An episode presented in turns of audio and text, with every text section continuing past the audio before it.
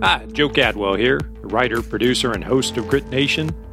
Next week's episode drops on the 10th, but I wanted to get out a trailer for some highlights of upcoming season 4. Before I do, though, I want to take a quick moment to reflect on the show. If asked what I like most about hosting a podcast, I'd have to say getting to talk to some really interesting folks is at the top.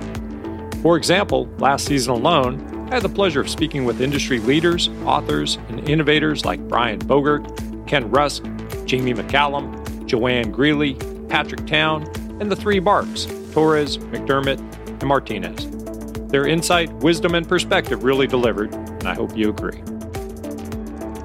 Season 4 promises to be a strong one as well. For example, my upcoming interview with New York Times contributor and author of Dirty Work Essential Jobs and the Hidden Toll of Inequality in America, Eyal Press, is going to be a good one. Eyal and I discuss occupations that often take place in the shadows of society.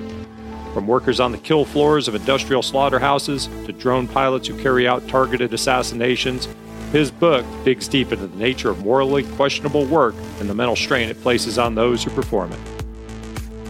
In another Season 4 release, I talk with award winning journalist Katrina Onstad about her book, The Weekend Effect, which addresses the life changing benefits of taking time off and challenging the cult of overwork.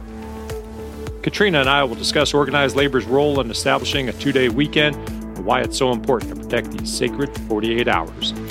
This is just a sampling of what's to come. Please be sure to like, subscribe, or follow the show so you won't miss an episode. And oh, yeah, share it with someone you think may get something out of it. You may have noticed the show went through a bit of a rebranding recently. What originally started as a regional show highlighting carpenters in the Pacific Northwest has grown in size and scope and is now listened to nationally and internationally. So, regardless if you're a carpenter, iron worker, plumber, electrician, laborer, or work in a specialized craft, our futures as the builders of infrastructure and generational wealth is something to be proud of. As always, the mission of this podcast is to shine a positive light on those who choose to do the tough, dirty, overlooked, and often unappreciated work that keeps the gears of society turning.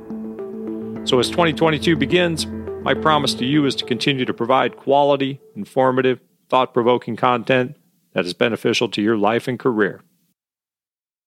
So that's it. I hope you have a great start to the new year. And until next time, remember to be safe, be kind, and stay union strong.